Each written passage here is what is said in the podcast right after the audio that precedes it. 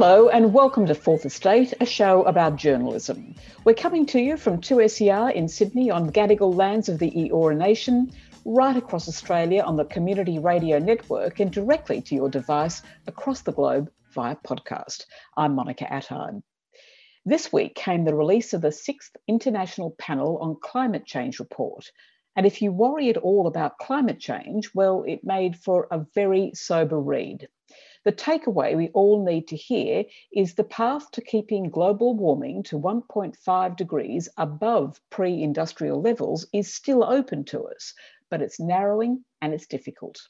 All our major news outlets gave the IPCC report the coverage that it deserved, but they also quickly moved on to other news, primarily focusing on the Delta outbreak.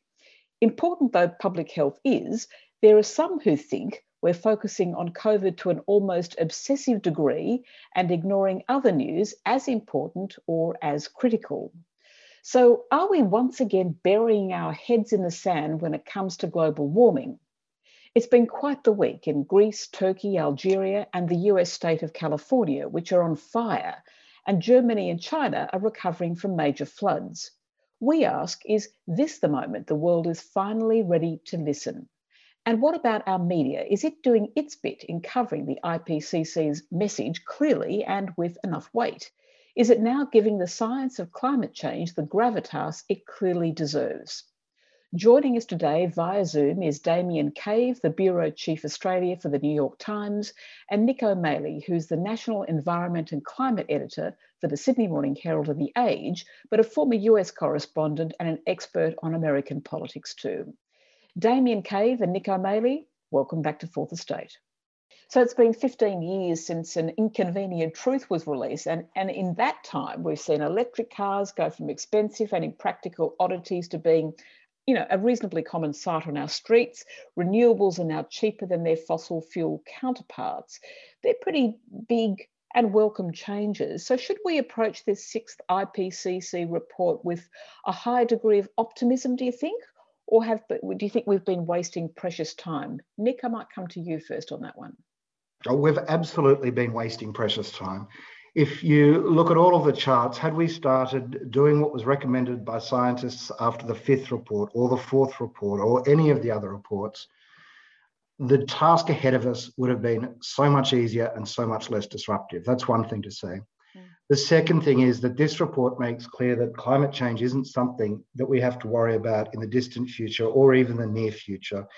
It's, it's improved attribution science tells us that the horrific bushfires that we've in, and drought we've endured in Australia and that North America and Europe is or is enduring now is a result of climate change. It's an immediate problem we are confronting. Mm. What it does do, though, uh, in some detail, but you know, you've got to be you've got to be an optimistic soul to accept that we can get it. It says that there is no reason in the physical science that in the long run or in the medium run, we can't stabilize the climate after mid-century and then slowly start to cool it. That's where there is some scope for optimism and where people should be demanding action. Mm. Well, we'll come to that issue uh, in a little while when we talk about the politics of it all, because that is quite significant. But Damien, do you uh, do you think that um, that there's hope in this report, and that uh, you know that we should we should grab that hope and and and all of the the things that we have managed to achieve since the last report, and and be slightly hopeful? I mean, I, I do think there's a little bit of hope in there, both in the specificity of the science and in that you know they're quite clearly and directly saying this is the cause and we know it for certain and quite clearly able to say you know when these events that are happening are directly you know caused by climate change. And then finally being able to say listen this isn't hopeless. There there is you know significant change that is going to be inevitable mm. but you know the scale of that change from beyond that sort of point of inevitability is really up to us and so i do think that there is a fair bit of hope I also think that the world, you know, when you when you get out beyond the politics, when you talk to people in business, there's a lot of activity going on. It's nowhere near enough, and that's sort of the challenge. You're kind of, you know, walking on a treadmill that's moving a lot faster than you, and so you're, you, there's a lot more that needs to be done. But there are some encouraging signs in the way that the corporate world and that the business world is really trying to to change and is really recognize that you know certain things like coal are inevitably going to die out and that the world is changing and that they need to get on board. Mm. Well, since the three of us were last talking, there's been a change of administration in the United States, and uh, you, with that, major changes in America's climate stance. Um, so, I guess, Damien, can we say America's back and it's going to lead the world on climate change? Well, it's hard to say, right? I mean, the United States is a divided, difficult place to get anything done at this point. But it's quite clear that there's a renewed sense of urgency about this issue from the Biden administration you know, from the way that it's dealing with domestic politics and, and its infrastructure bill to the messaging that it's giving to the world. Mm. You know, a United States trying to lead on climate change is back. Trying is the word that I would emphasize. And so the question is, to what extent will it be able to get it done politically within its own country? And to what extent will it actually be able to lead other countries to where things need to go? Because it's really not just the united states that you need here. You, you need a, a tipping point of consensus from a whole lot of different countries that are major emitters. And Nick, what do you think? Do you think that if the United States were to be successful in in making headway on this issue, if they were to uh, emerge as a, a, kind of beacon to follow globally that Australia, with its recalcitrant government on this point, might follow suit? Yeah, I certainly do. I think that uh, any grounds for optimism we have depends on the United States. And the United States, this administration, is apparently determined to take action. We can see that not only in its rhetoric, but in the infrastructure bill that they've just passed. It's not enough, but it's it's significant movement. But there's also the fact that uh, they're moving in lockstep with Europe. Uh, the United Kingdom might have uh, performed its Brexit, but it too is determined to move on this. Boris Johnson's copying some criticism from local, well, from his own domestic um, environmental advocacy groups. But he his rhetoric is right on this. He just yesterday or the day before called for the end of coal, and I understand it recent G7 talks, he called for a timeline for the end of coal. Yeah. There is movement from Japan, there is movement from Korea, uh, and there is movement from China, though the amount of movement is contested. So, Australia, whatever its uh, two major parties would like to do or are able to do, it simply has no choice. Its, its trading partners are moving, and Australia is a trading nation. So, okay, can we just talk about the media's treatment of this report for a moment? I mean, were you both happy with how the media in general covered uh, the sixth report? Nick, what, can I start with you? Oh, look, I've been in the midst of it. And the, the media that I have looked at, I've looked at very rapidly. I haven't really come to a point of view on that, but the sense that I get is that it was treated as significant and as serious. Uh, and that is the case. I have been talking with people, with colleagues today that you know what do we do when we take a breath? Uh, and the difficulty and also looking at our, our own statistics of who's reading what. Mm. and, and the problem with this story is that while those of us deeply engaged with it see the significant differences between the fifth report and the sixth or others the news that we're bringing to our readers is well guess what? It's still bad news. We're still not doing enough it is difficult engaging people with that story, and we have to find new and better ways of doing that beyond uh, reporting of of the IPCC and, and beyond Glasgow, I suppose. So, so how do you do that? I had a long and interesting conversation with uh, an engineer and physicist this morning, and I'll be, you know, turning to solutions. The IPCC in this report doesn't do that; it'll do it in its next. I think I think we have to balance our explanation of how and why politicians are succeeding or failing with these big ideas. I think we need to be reminding people that they, they need that there are uh, huge uh, in, uh, there are huge technological changes happening as we speak, what they are and what their potentials are. And as Damien was saying, that the, the, the, way that business and finance and investment is moving at the moment is extraordinary. And that's a really interesting story to be telling and an important story to be telling it is, at least in this country, I would have thought, streets ahead of government. So okay, so so you're talking there about perhaps turning the lens of you know constructive journalism or solutions-based journalism to this issue. Is that what you mean? I suppose, and I, you've got to be really careful with this because there is the risk of underplaying the immediate and catastrophic risk. Mm. Uh, and, and that's, I think, what reporters have sought to do in coverage in coverage of the IPCC assessment. But then after that, there's only so many times you can tell your reader that. The reader either believes it or doesn't. uh, and certainly hasn't got time to go waiting in a 3,600 word doc- page document. Mm. So, yeah, we do have to turn to solutions, not to suggest, don't worry, we got this, but to say, these are the sorts of things you should be expecting uh, institutions and policymakers to be engaging with.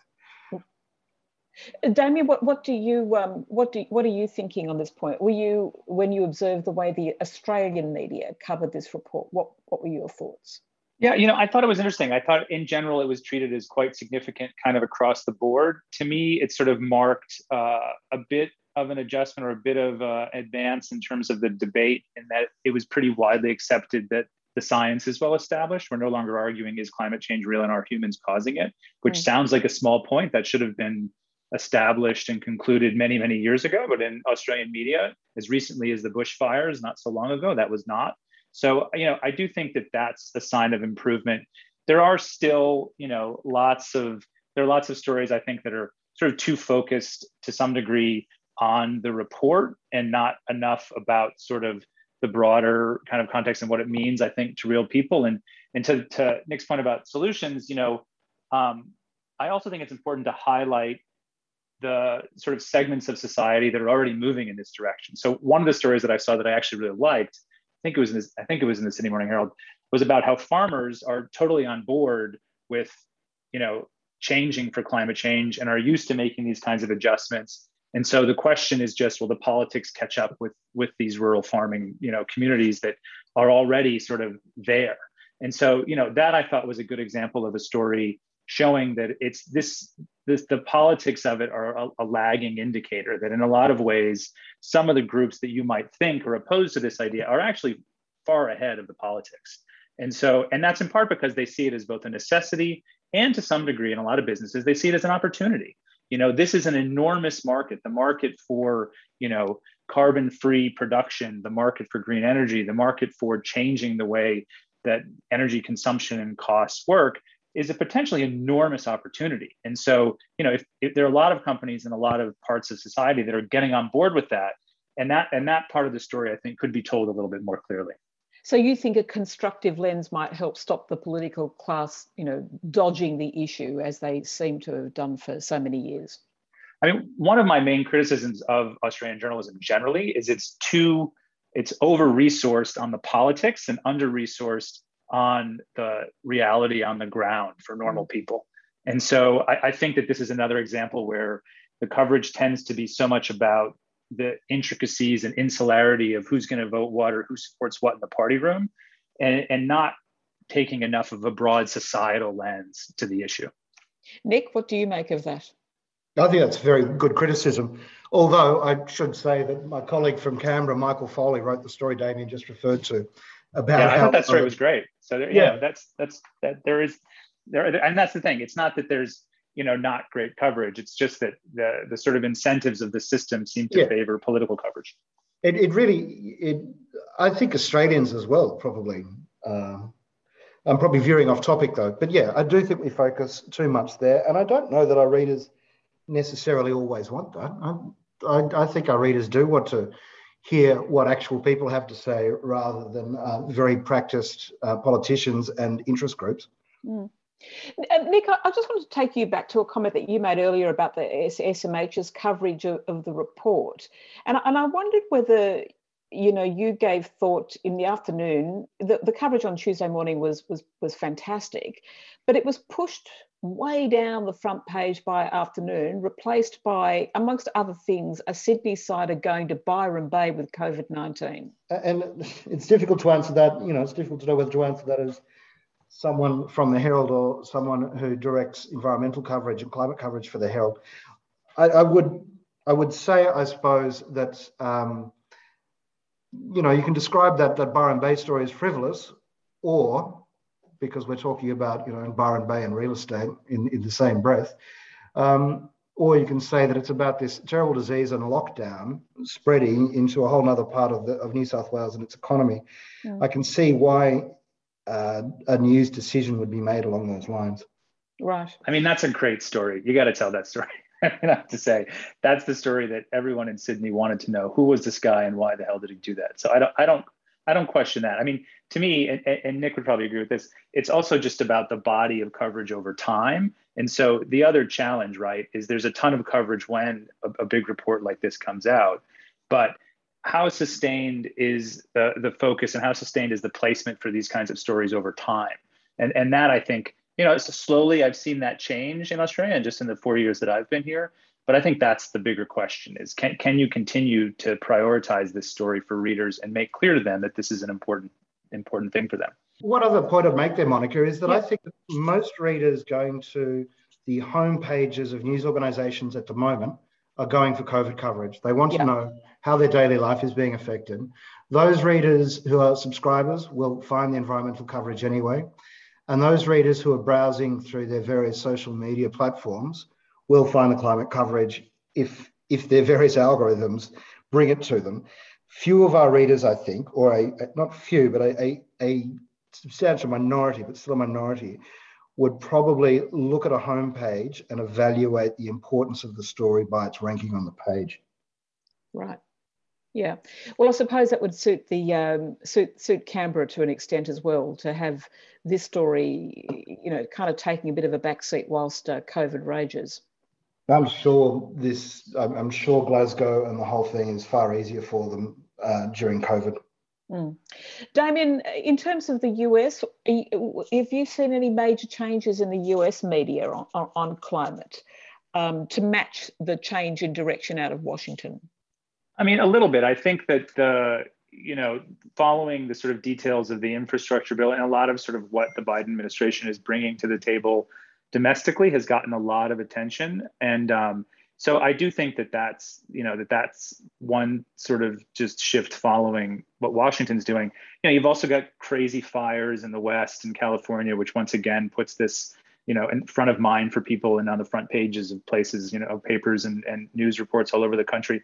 So i do think that's the case. But you know i was i was just talking to the international editor last night we were talking about climate change. And he was saying you know the challenge is that for a lot of people if you're not in california or, or near the fire it doesn't feel real still yeah. and so you know even as the new york times even as you know dean baquet our editor is constantly telling us the climate is the biggest story in the world um, you know it's hard to get readers and it's hard to sort of maintain interest in a story that does start to feel repetitive over time and so you know i do think that there's been a change but i frankly think that there's still room for improvement i think we can do a better job of getting people to to pay attention and to to understand what this all means so we've seen, um, I want to talk about misinformation a little bit because we've seen in, in recent times, and Sky News has certainly found out in recent weeks that there's very little tolerance in Australia for COVID 19 disinformation.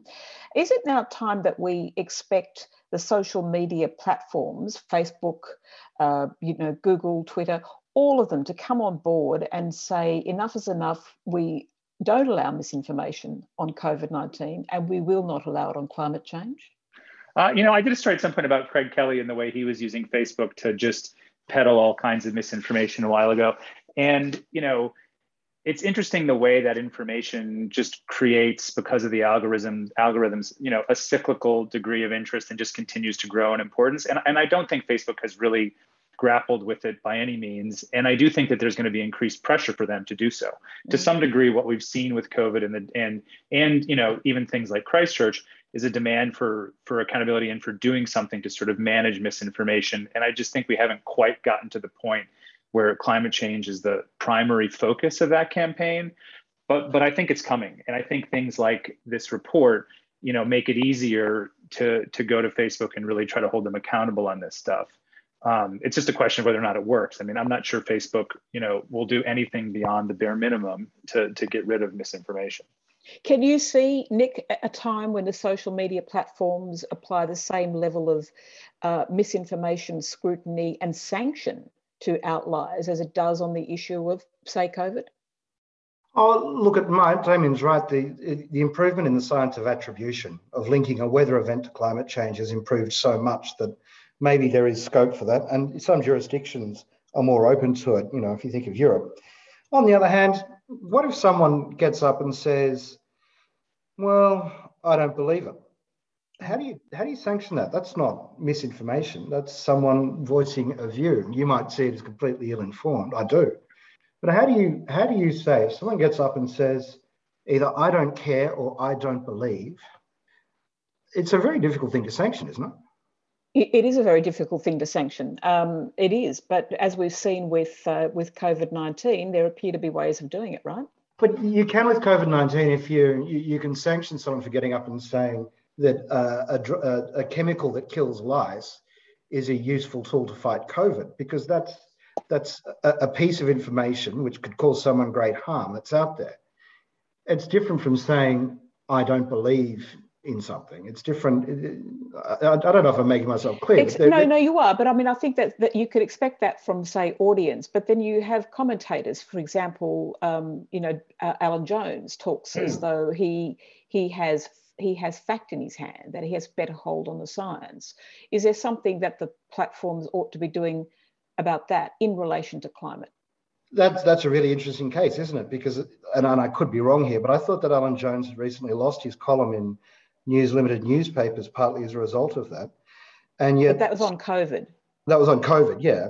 And yet, on Sky News, owned by the same organisation, uh, well, no, that's been sanctioned as well. So yes, maybe you're right. Maybe there is scope for that. I I, I don't have fully, um, quite obviously, formed views on this. I, I think sanctioning people for holding views is really difficult, no matter how irresponsible I see some news organisations have been with some really crucial issues. Yeah, I mean, I was the only thing I would add to that is, you know, I, I, think Nick's right when it comes to sort of opinion, but some of the things you see, you know, from Craig Kelly and others are just denials of clear facts around, you know, the severity of fires in Australia over time. Um, there, there are like some clear violations of just, you know, factual, informative, yeah. you know, sharing, and, and that stuff can be sanctioned. It is, it's hard. There's a lot I think that you know, as Nick says, you, you, just can't really do much about. But there are some things. And I think the more that the public and the media and politicians focus on climate change, the more you're going to see a rash of this very specific, you know, misinformation that can be sanctioned if they so choose. You're listening to Fourth Estate on the Community Radio Network, and our guests this week are Damien Cave and Nick O'Malley. Can I uh, turn now to, uh, I guess, the politics of, of climate change? One aspect I'd like to touch on is that opposition to it is now deeply part of the of conservative identity politics. How do the two of you see this playing out? Is it possible that Conservatives will move on, embrace the science? Will they have any choice if nations where Conservatives are not in power move on? It, it, it's kind of harping back to a, a, a subject we, we touched on earlier. But Damien, do you see that there, there will have to be, of necessity, a movement here? I, I, do, and I think to some degree it's already happened. You know, like I remember talking to the mayor up in Mackay about transitioning away from coal, and you know, there there's a recognition that that's going to happen. It's just a question of how quickly and what's put in place before that happens. And so I think that there already is a movement to accept that the momentum is moving in this direction. And that's what you see in conservatives in the business world, whether it's in Newcastle or other places that are very conservative. Mm-hmm. But what I what you, what you see though is still an impediment to change in saying, well, well, we can't, we don't want to move that fast. And oh, well, what are the costs? We need to make sure we understand the costs. So I think the framework for opposing change, which is the real problem here, is um, is still there. It's just that it's taking a different form. So it's you know it's a little bit you know there's been some. It's almost like you know like a mountain where there's been a little bit of a landslide, but the mountain hasn't come down yet. So there's been some progress, but it's nowhere near kind of where it's going to be. And there and that side of the fence is still going to put up barriers as much as possible not just because of they fear economic costs, which is a valid concern, but also because it is tied to identity. And so, you know, you're, you're asking people to really alter who they think they are, in part on the basis of arguments made by people that they think don't understand their way of life. And mm-hmm. so something about that identity piece of it needs to be broken through. And there are a lot of psychologists who have talked about this and have figured out ways to do this, but it's just a question of whether or not policymakers do that. Nick, what do you what do you think? I think this is a really fascinating conversation. Um, it is identity politics in Australia and in the United States, but it's not in the United Kingdom at all, where Margaret Thatcher was the first person, quite famously, to address climate change as a significant issue on the floor of the UN. It's not in Europe, where the far right is embraces climate change as much as the centre and far left. Um, but in this country and in the United States, for a handful of reasons, it, it has become part of cultural identity. And I, I think that must shift, um, partly because uh, the organizations and the institutions which would normally lend their support financially and rhetorically, I suppose, to conservative side of politics, they've already moved. As, as we were discussing that piece earlier, the, the agriculture and farming sector has moved finance has absolutely moved. You can't you can't find someone in a big boardroom who is not more concerned about this. I think. Uh, than some members of our federal cabinet, and even when you look at the at, at party politics, you know, it was put to me in a conversation I had with someone yesterday that there's just a small handful of people, of elected representatives of the National Party who are intransigent on this, who, who really want to support fossil fuels over any other, over any action. And they in turn hold the, the, the, the cabinet to, not to ransom, but, you know, they have sway because of their position and their constituency. So, and because those, those people have the support of some uh, very powerful backers in media and industry, they're, they're able to hold that sway. I think that must change. I think it will.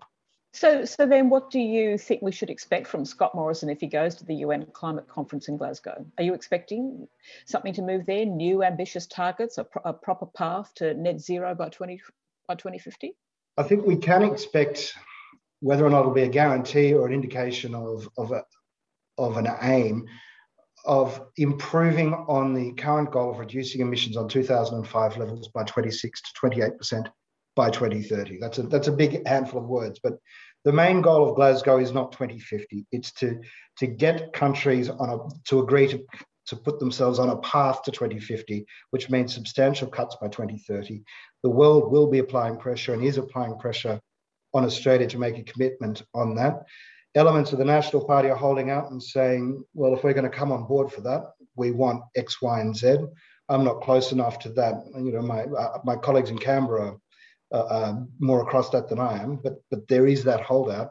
I think that it's quite clear that the Prime Minister would like to make an announcement. I also think it's quite clear that Australia will still, after whatever that announcement is, if it happens, will still be a laggard in the eyes of many. Yeah, I think that's probably true um, in terms of the Australia being seen as a laggard. Um, it seems to me that Morrison is going to do as, as, as little as he can in order to protect his sort of political flank, even as the sort of forces of change keep moving forward through business, through technology, through a bunch of these other things. And, and, I mean, how will that be viewed if that happens? If that's what he ends up, you know, arriving in Glasgow with, basically nothing new or just a few platitudes, how will that be viewed by Washington and by the Biden administration? Well, I think it'll be viewed very negatively, but I also don't think they'll be very surprised. You know, I mean, I think you know they have a sense of where Morrison and where the politics are at in Australia, and they've spoken pretty strongly in opposition to that. But I, I don't think that they're expecting you know some giant change from Morrison, and they'll they'll no doubt highlight and celebrate whatever change he makes. And um, you know, and I also think that you know some of this is is performative. You know, like there are there are a lot of things that are happening in Australia, whether Morrison wants it to or not. You know, the mining industry is changing quite rapidly in terms of how it, it works with energy. Um, and so, you know, to some degree, it's quite possible that he'll be, you know, kind of winking at one side or another and, and signaling to to the to that sort of intransigent community, no, no, I'm still with you. While in fact, I was saying to the Americans, don't worry, I'm going to say X, but we're really going to move towards Y. Don't you love politics? Uh, look, I think on that note, we might leave it there. I thank you both very, very much for a fabulous discussion and for your time, and uh, stay safe. Thank you. Thanks for having me. On that note, I'd like to thank both Damien Cave and Nick O'Malley for being on Fourth Estate. And thanks for listening to the program. This edition was recorded at the studios of 2SER and heard across the country on the Community Radio Network. Fourth Estate is produced with the assistance of the Community Broadcasting Foundation. Thanks to the Foundation for their continuing support. And make sure you subscribe to Fourth Estate on your favourite podcast app so you can hear us talk everything about media, politics, and of course, everything in between. We'll be back with more next week, but in the meantime, you can stay in touch with us on Twitter. Our handle there is Fourth Estate AU. Thanks to my producer, Anthony Dockrell. My name's Monica Attard, and thank you for listening.